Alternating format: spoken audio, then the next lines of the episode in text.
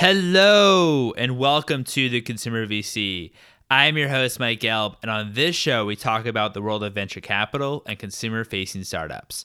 If you're a founder of a B2C business and currently fundraising, I run a private newsletter where I share companies to past and future guests of the show that I think are interesting.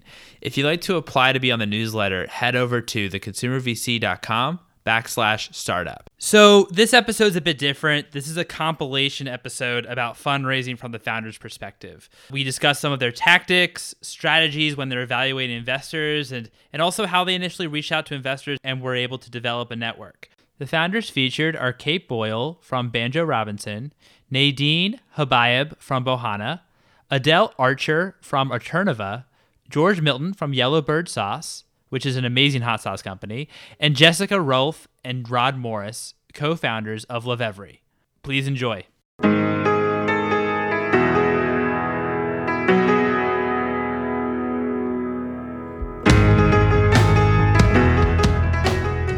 First up, we have Kate Boyle, who's the founder and CEO of Banjo Robinson. Banjo Robinson is a magical cat that writes personalized letters which turn reading, writing, and learning about the world into a magical game for five to eight year olds.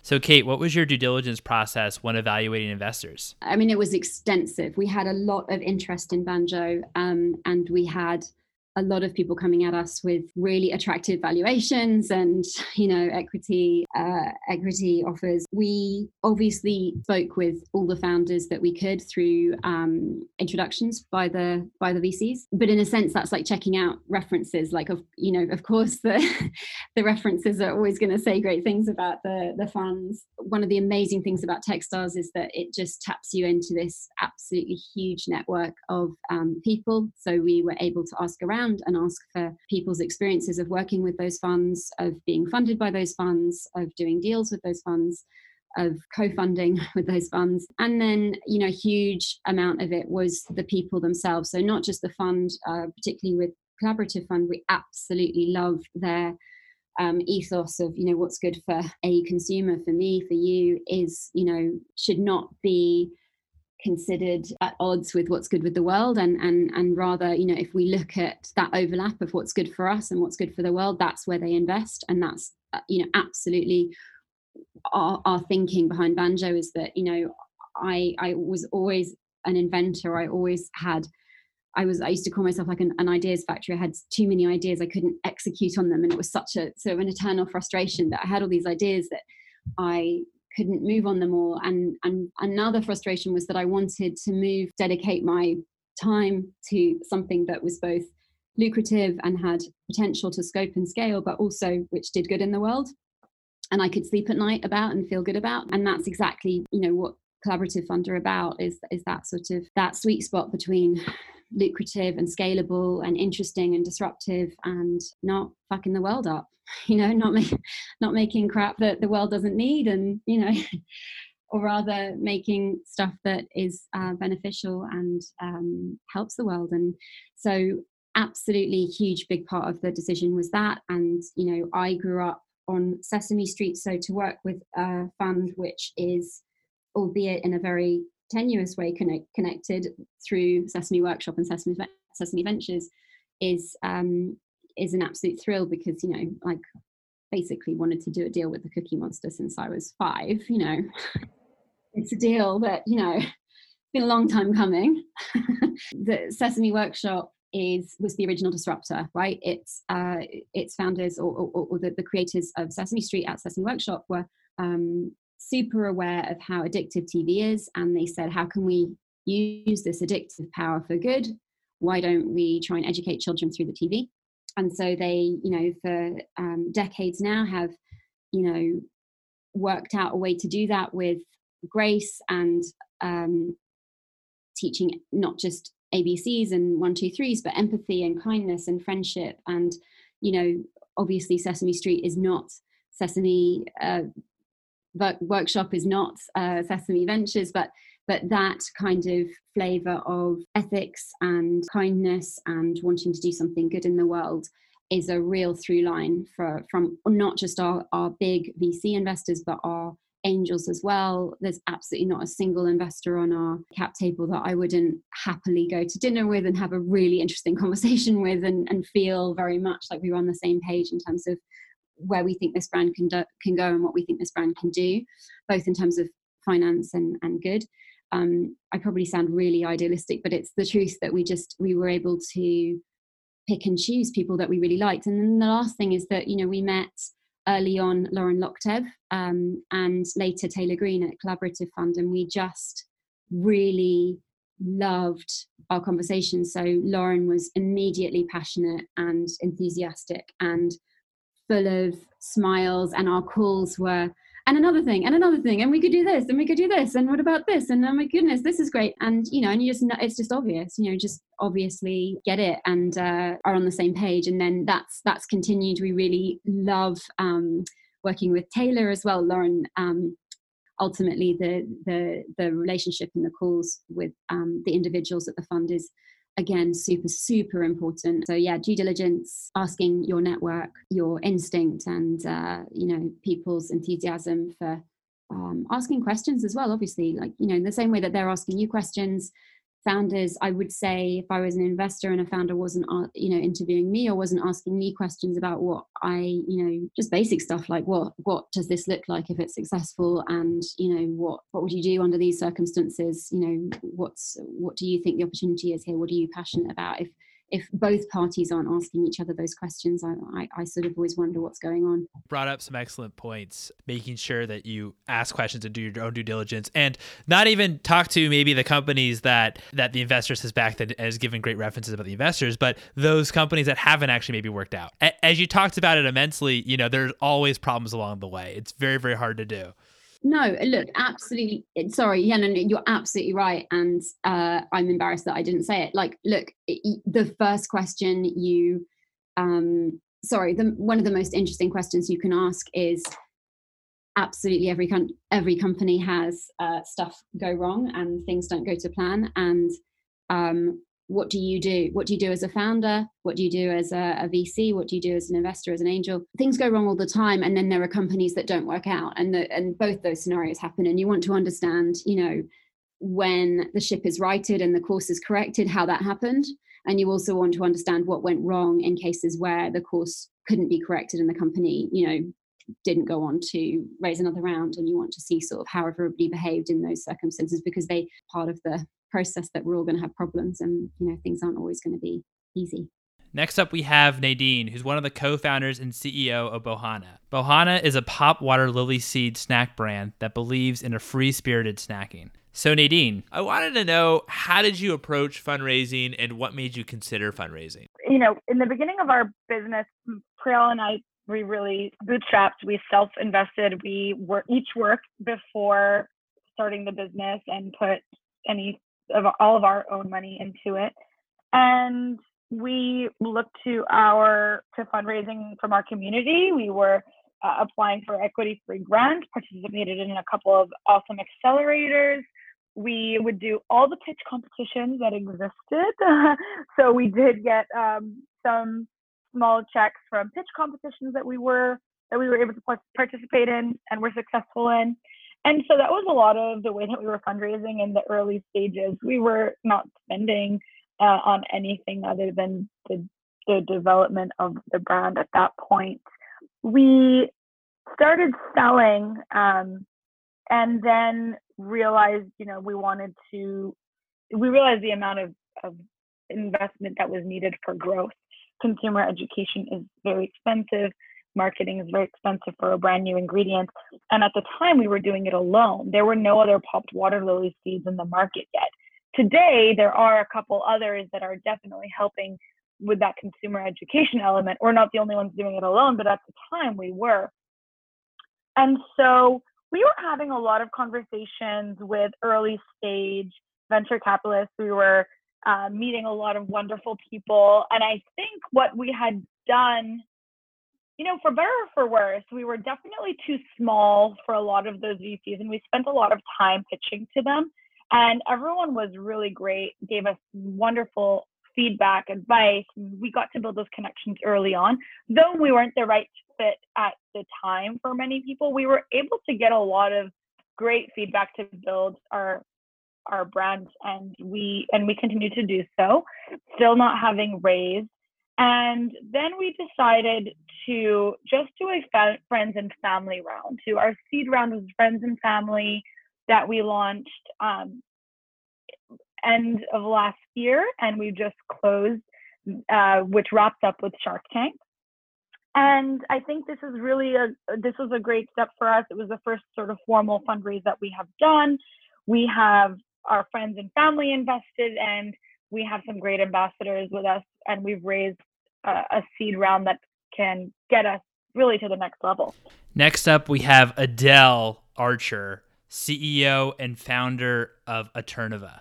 Eterneva celebrates remarkable lives by making diamonds from ashes. Adelle, talk to me a bit about your first time fundraising. So, I mean, when we, you know, kind of we, we hit a, a special inflection point, and we're like, okay, you know, clearly we've proved this out. Um, you know, this this absolutely, um, there's absolutely a business here and a big business here. Um, so, you know, why not take on some investments so that we can really start to accelerate growth. Um, so Q1 of 2019, um, we did a strategic angel round. Um, target there was 800,000. We oversubscribed to 1.2, and you know, really that was uh, we were very intentional about who we brought into that round. Um, wanted ideally mostly prior founders. And that's exactly what we did, both technology and consumer founders and entrepreneurs that have all had, you know, 250 million plus exits under their belt. And I just can't say enough amazing things about our, our angels and our investors. They just are wind at our back and and have been so incredibly helpful opening doors and you know supporting us and you know just just everything they're amazing and then after that we did a um, we, we were on shark tank um, so we received an investment from Mark Cuban. Um, so that was super awesome and exciting. And then we also just completed a seed round right now in the midst of a pandemic. So that was pretty exciting as well. That's amazing. That's amazing. And congrats on the first as well. Did you have a particular strategy for Shark Tank or like what also compelled you to apply? Yeah, absolutely. Well, uh, you know, we were uh, actually recruited on the show. So that was uh, kind of yeah, cool experience. Thank you. Um, and yeah, it was. Uh, you definitely want to go into Shark Tank with a strategy. I would say. Um, you know, I think eh, it's not for everybody's business. Um, you know, you certainly are are not getting the best deal terms, you know that you would go get on the market. But um, I think you know it if it if you are a company that you know benefits from or or you know needs to raise awareness you know in our case a lot of people don't even know that this is something that you can do. Um, so this is a wonderful way to share and to educate. Um, we're also an incredibly word of mouth friendly business. On average when somebody hears about us they tell 20 other people um, about us and there's 7 million people that watch shark tank so you know 7 times 20 okay like i feel like the math makes sense you know to uh, to go do this. And um, you know going into it you, you know i feel like if i am to advise anybody going on to it you really want to know kind of what your parameters are of you know deals that you will and won't take. But you know optimizing to take a deal um, you know there's I can't conclusively say, you know, how they uh, end up deciding who airs, who doesn't, but about 25% of people that film don't air. Um, and so, you know, we believe your odds of airing um, you know go up if you take a deal so it's uh, it's important to kind of know your parameters and you know then just uh, you know do everything you, you can to to share how special you know of a company you've built you know and share that with the world. And we were we were really fortunate. We actually got one of the top 5% valuations ever offered on shark that was great. Amazing. Congratulations. That's fantastic. Wanted to wanted to just kind of hear feedback in terms of what was the most what were kind of your biggest skeptics, what were the most concerned from from investors throughout the fundraising process? I would say so probably to bubble up. You know, our our price point is higher than, you know, I'd say like kind of the the normal D2C play is, you know, a few like kind of 50 to to a hundred dollar price point and it's all about volume whereas we're at a higher price point. And so i think it's um, demonstrating to people that this is a massive opportunity and um, you know kind of like really walking them through the math on how you really don't need that many customers you know to build very quickly to hundreds of millions of dollars in revenue. So that was one and and the way that we ended up doing that that was really effective was you know really kind of cr- like creating a graph that's really about take rate. It's you know here's how many people are passing away in the united states every year you know here's how many say that they would do a diamond. Here's what our funeral home partners are forecasting as the sell through. You know 2% of, of all deaths in the united states well that's $500 million in addressable. And that's not including pets that's not including international that's not including urns that are sitting in family homes. So i think really kind of like breaking it down and walking them through the math they can see that holy cow this is 2.5 billion dollars just with diamonds alone. So that was a big one. And then um, the other one is a lot of VCs have seen um, different plays in in the death care space that and and really haven't been a ton of kind of breakout stories. So i think you know you'll probably see that as a founder as you get kind of lumped in with other companies that have tackled an industry before and they haven't seen a breakout yet. So i think it's it was very important for us to kind of show how you know other folks were looking at like trust and will you know design tools and and we're you know very much focused on the person that's left behind after a loss not planning ahead. Um, and when you think about that intensity of customer need you know somebody is coming to us as a way to honor somebody and to like help heal some like major pain that they're feeling you know and that's quite a bit different than somebody who you're trying to encourage you know to go and, and write their will out when you know they think they're invincible and they're not going to die. Um, so i think it's it's kind of important to to differentiate yourself you know in terms of what you're doing and, and how it's meeting a real need for people now we have George Milton, CEO and founder of Yellowbird Hot Sauce. So, George, wanted to also talk as you're scaling about the reasons why, since this is a, uh, a, venture capital podcast, why you chose to fundraise and your fundraising strategy uh, initially. Yeah, uh, the the choosing why to fundraise or, or, that we wanted to fundraise that was a really tough choice for us um, because we came into this with very like it was completely bootstrapped like you know like i i borrowed some money from my family i you know like i was like i was i was taking i was taking extra gigs and stuff as a musician to like knowing that like hey for the next two weeks i'm literally just paying for habaneros and garlic. Um so like there, there was like a lot of a lot a lot of personal sacrifice in the first few years um and uh like i don't i i'm not grudging about it i'm just that's just what it was right? Um but we kind of got to a point where i think it was it was 2015 when we made that decision. So we had started in 2012 we had started kind of like out of our own kitchen like here try this what do you think? In 2013 we were like you know farmers markets and driving it around to a handful of places in austin. So i don't want to compact this timeline. I spent a year driving around to you know 15 20 places in austin. Um, it wasn't like i did that for three weeks and then whole foods came knocking. So 2013 you know and then 2014 whole foods was like hey we'd like to give this a try. Um, so again like i I went out and we got a commercial kitchen that's a, a dedicated kitchen. It was 1,500 square feet. Um, it was just an awful building, terrible landlord. Um, but I signed the lease because I, you know, I knew that I had, you know, I was going to have to put out, you know, 80 cases of hot sauce a week. Um, and it was just me. It was just me doing that, you know, stirring hot sauce and and putting it in bottles with a funnel and all this sort of stuff, you know, really high tech stuff. You know, like we, and we did that for a handful of years. And one of the things that kept happening is that we kept having more demand than we could handle, right? Like people laughingly will say, well, that's a good problem to have. Sure. Yeah. Like I'd rather have that problem than the other problem where nobody wants your stuff. Um, but it's still kind of a major problem, right? Like we, we missed a lot of opportunity um, because we couldn't make enough sauce because we couldn't because we didn't have marketing dollars for a certain you know promotion or we didn't have you know slotting money to you know like hey the store wants to take you know this chain wants to take you in 200 stores in 2015 well that's just too damn bad because we because they also want to charge us you know slotting fee and and marketing dollars and they want us to do demos and i can't afford any of that stuff right? So like we were kind of like I, I don't I don't know if at the end of our rope is the right is the right scenario, but it was, you know, for all those years it was just me and Aaron, you know, like putting labels on bottles, you know, like you twist the cap on, I'll put the label on.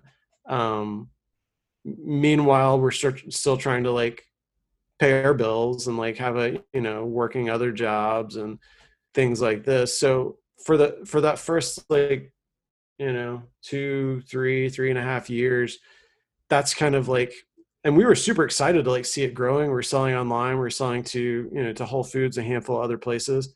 It was doing really well in all the places where we were kind of like selling it but it was not a sustainable model you know like if that was if that was the if that was how the model was still working now like i would be out of it. I'd i'd be doing something else. I couldn't handle that forever you know so like one of the things we sat down and we did some like serious soul searching it was like look this thing um people love it.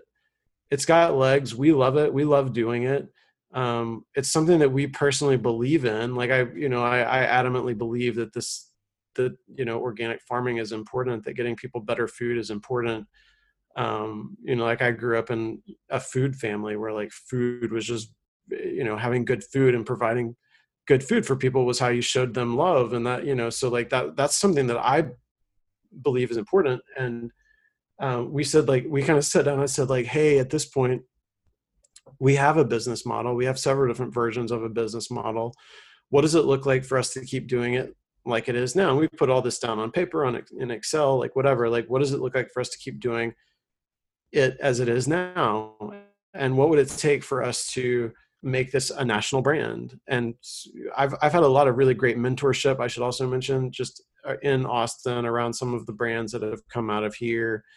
So I wasn't making these decisions or these projections in a vacuum. I kind of was like, you know, getting getting a bunch of really smart input to this stuff as well. So like we're like, what does it take for us to be a national brand? And we put it out all, all out on paper, and it's like, well, there's there's not a great way for us to be a national brand without without t- getting some money from somewhere. Um, and the first thing that I did was I I went to banks, right? Like, hey, this is a small, you know, we're a small business. Like, can we get a small business loan? Um, and that I heard nothing but no's. And you know, like, come back. Well, come back to us when you have 500 stores, or come back to us when you have this profitability number. And I had a model that was like, I'm never going to get to this amount of stores to this you know profitability number without like I, I, there there has to be a middle place somewhere where like you know like i can i can put some money into equipment. I can put some money into like hiring somebody to come help me. Like i can put some money into slotting or distribution. Like i, I have to like put some money into it um so that it can get to this point where like every bank that we talk to is like yeah you know once you're doing 5 million in sales we'll happily bank you and i'm like how am i supposed to get there? Like we've got it on paper. Like you have to sell a lot of hot sauce to do five million dollars in sales right? So like that that was kind of the you know that was kind of the point that we got to is like hey it's not it's not commercially bankable.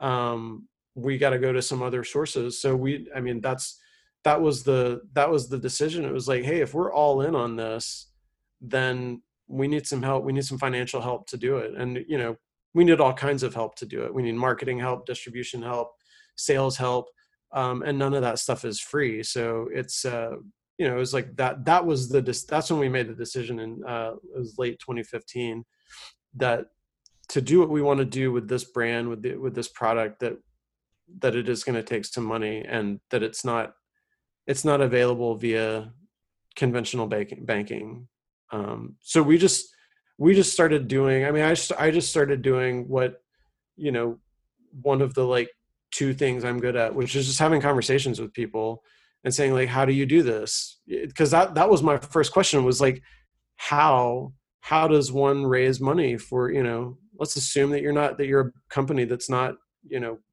traditionally bankable how do you raise money if you've if you didn't come up in that environment. I think some people are kind of native to that environment, but I'm I wasn't. So I you know I didn't know the funds, I didn't know the you know family groups to talk to. So I just started talking to whoever I could talk to, and you know a big part of it, a big part of how we raised that initial money is that we found you know we talked to enough people that we found the right people who were uh, who were interested in our product and as passionate about our brand as we were and that we were like really you know we were all in on it you know like we weren't it, it wasn't a it wasn't a hey maybe give us some money and maybe we'll do it. Like this is lives like that you know that was that was our pitch. Is like here's the business plan but like part of what you get you know for the money is that like the people who did it are like all in on making it the best thing that it can possibly be. Next up we have jessica and rod from Lovevery Lovevery develops and sells stage-based play essentials designed by experts built for babies and toddlers up to age three. So jessica and rod what was your approach to fundraising initially? So our fundraising strategy generally has been all about relationships uh, and i think it was that that has taken a you know different shape with each uh, each success, successive uh, fundraise that we've done. Uh, the first the first raise was you know to fund a, a convertible note and it was almost entirely through our our personal networks. Uh, so jessica and i basically built a pipeline of all the people we knew who we thought uh, would be interested either because they were active angels or uh, had invested uh, with with Jessica's you know venture before with Happy Family, uh, or or because we we knew they would be passionate about the idea. And um, in some ways, as we've gone to bigger raises um, and gotten a little bit more institutional, and our capital structure, uh, it really hasn't changed that much because uh, we still think of these as relationships that we're building. And we're still looking for uh, folks who are aligned with our values, folks who are passionate about what we're passionate about, who just like, who get it. And, um, and so in some ways it hasn't changed that much, but we were very, very angel oriented early on. And, uh, you know, we didn't really have uh, any institutionals um, for the most part, uh, maybe one or two in in the seed round, and then our Series A was still majority angels, and Jessica and I actually priced that round ourselves. Uh, and then the B was led by Maveron, uh, had Google Ventures, Chan Zuckerberg Initiative, Collaborative Fund, others, and uh, Reach Capital, and and that was that was predominantly institutional but um, but again, uh, the the people who are participating in that, uh, it was all relationships that we've been building over time, and and which we felt were well aligned with what we were trying to do. What were some of your biggest hurdles um, when fundraising?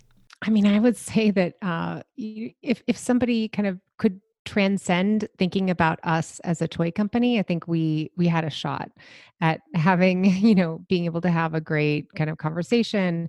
I think that you know i think p- being able to transcend like the niche the reputation of just like okay this is like kind of a niche space um, you're working in a sort of like an older industry the multiples aren't good um, you're really making like some great toys. I think if if people saw us as that um, it, it didn't go very far so i think that was one of our biggest hurdles. What are some some maybe advice that you might have for founders that are located in secondary and tertiary markets that are looking to raise from institutional investors? Was that ever an issue since you're both located in in idaho? So it was not an issue for us and i think part of that is because jessica and i are are experienced entrepreneurs and we have we have a pretty strong network already which you know i think we're we're privileged to have that and it's something that's not necessarily fair about this world. But uh, we didn't have we didn't have that issue. I think another reason why it wasn't an issue for us is we were always happy to get on a plane and make it a non-issue. So we were showing up uh, multiple times a month in the cities we needed to be in uh, to make it as frictionless as possible to have the conversations we needed to have. And it's it's tough advice to give uh, during this time when folks are social distancing and not traveling as much. But in whatever way you can, you want to show up You want to be as frictionless as possible uh, for whoever it is that you're pitching so that they don't see any kind of a cost related to wherever you may be. What's one thing that you would change when it came to fundraising? So, one of the things that I think was really rem- that Rod and I remarked on in our fundraising process was how much our network and how much our privilege in having that network really impacted our success. So, what we heard when we first started kind of figuring out the rules of raising institu- institutional capital, because like frankly neither one of us had actually directly raised institutional capital. With happy family i'd raised all um, from all most you know really primarily individuals and with rod he supported the co-founders in they were primary in raising that institutional capital for his last company.